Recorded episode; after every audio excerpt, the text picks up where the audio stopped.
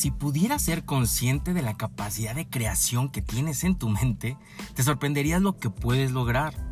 Si intentas tan solo por un lapso corto de tiempo dejar a un lado todas las preocupaciones, obligaciones, condicionamientos, creencias y todas las emociones estancadas, no resueltas e impuestos en los seres humanos.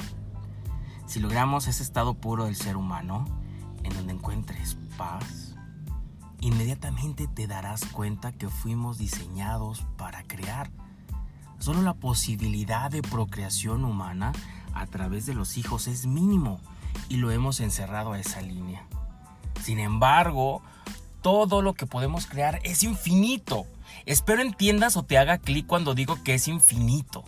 Tenemos tanta información en nuestro ADN de muchas generaciones pasadas y pensamos que todo lo que existe que todas las leyes de la naturaleza son y serán las mismas y no habrá más.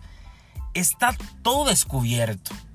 Pareciera ser que solo somos observadores y espectadores de ese conocimiento. Nos han limitado. Infinito es infinito. Significa que también eres actor del conocimiento y creador de nuevas leyes. Y tú preocupándote por alguien que no te quiso, que no te eligió, porque piensas que estás hecho para una persona, una persona tan perdida como tú.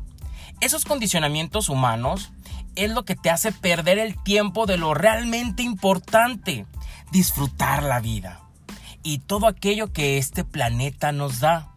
Hasta el amor correcto en una persona que comparta y te haga crecer, inspirarte y crear.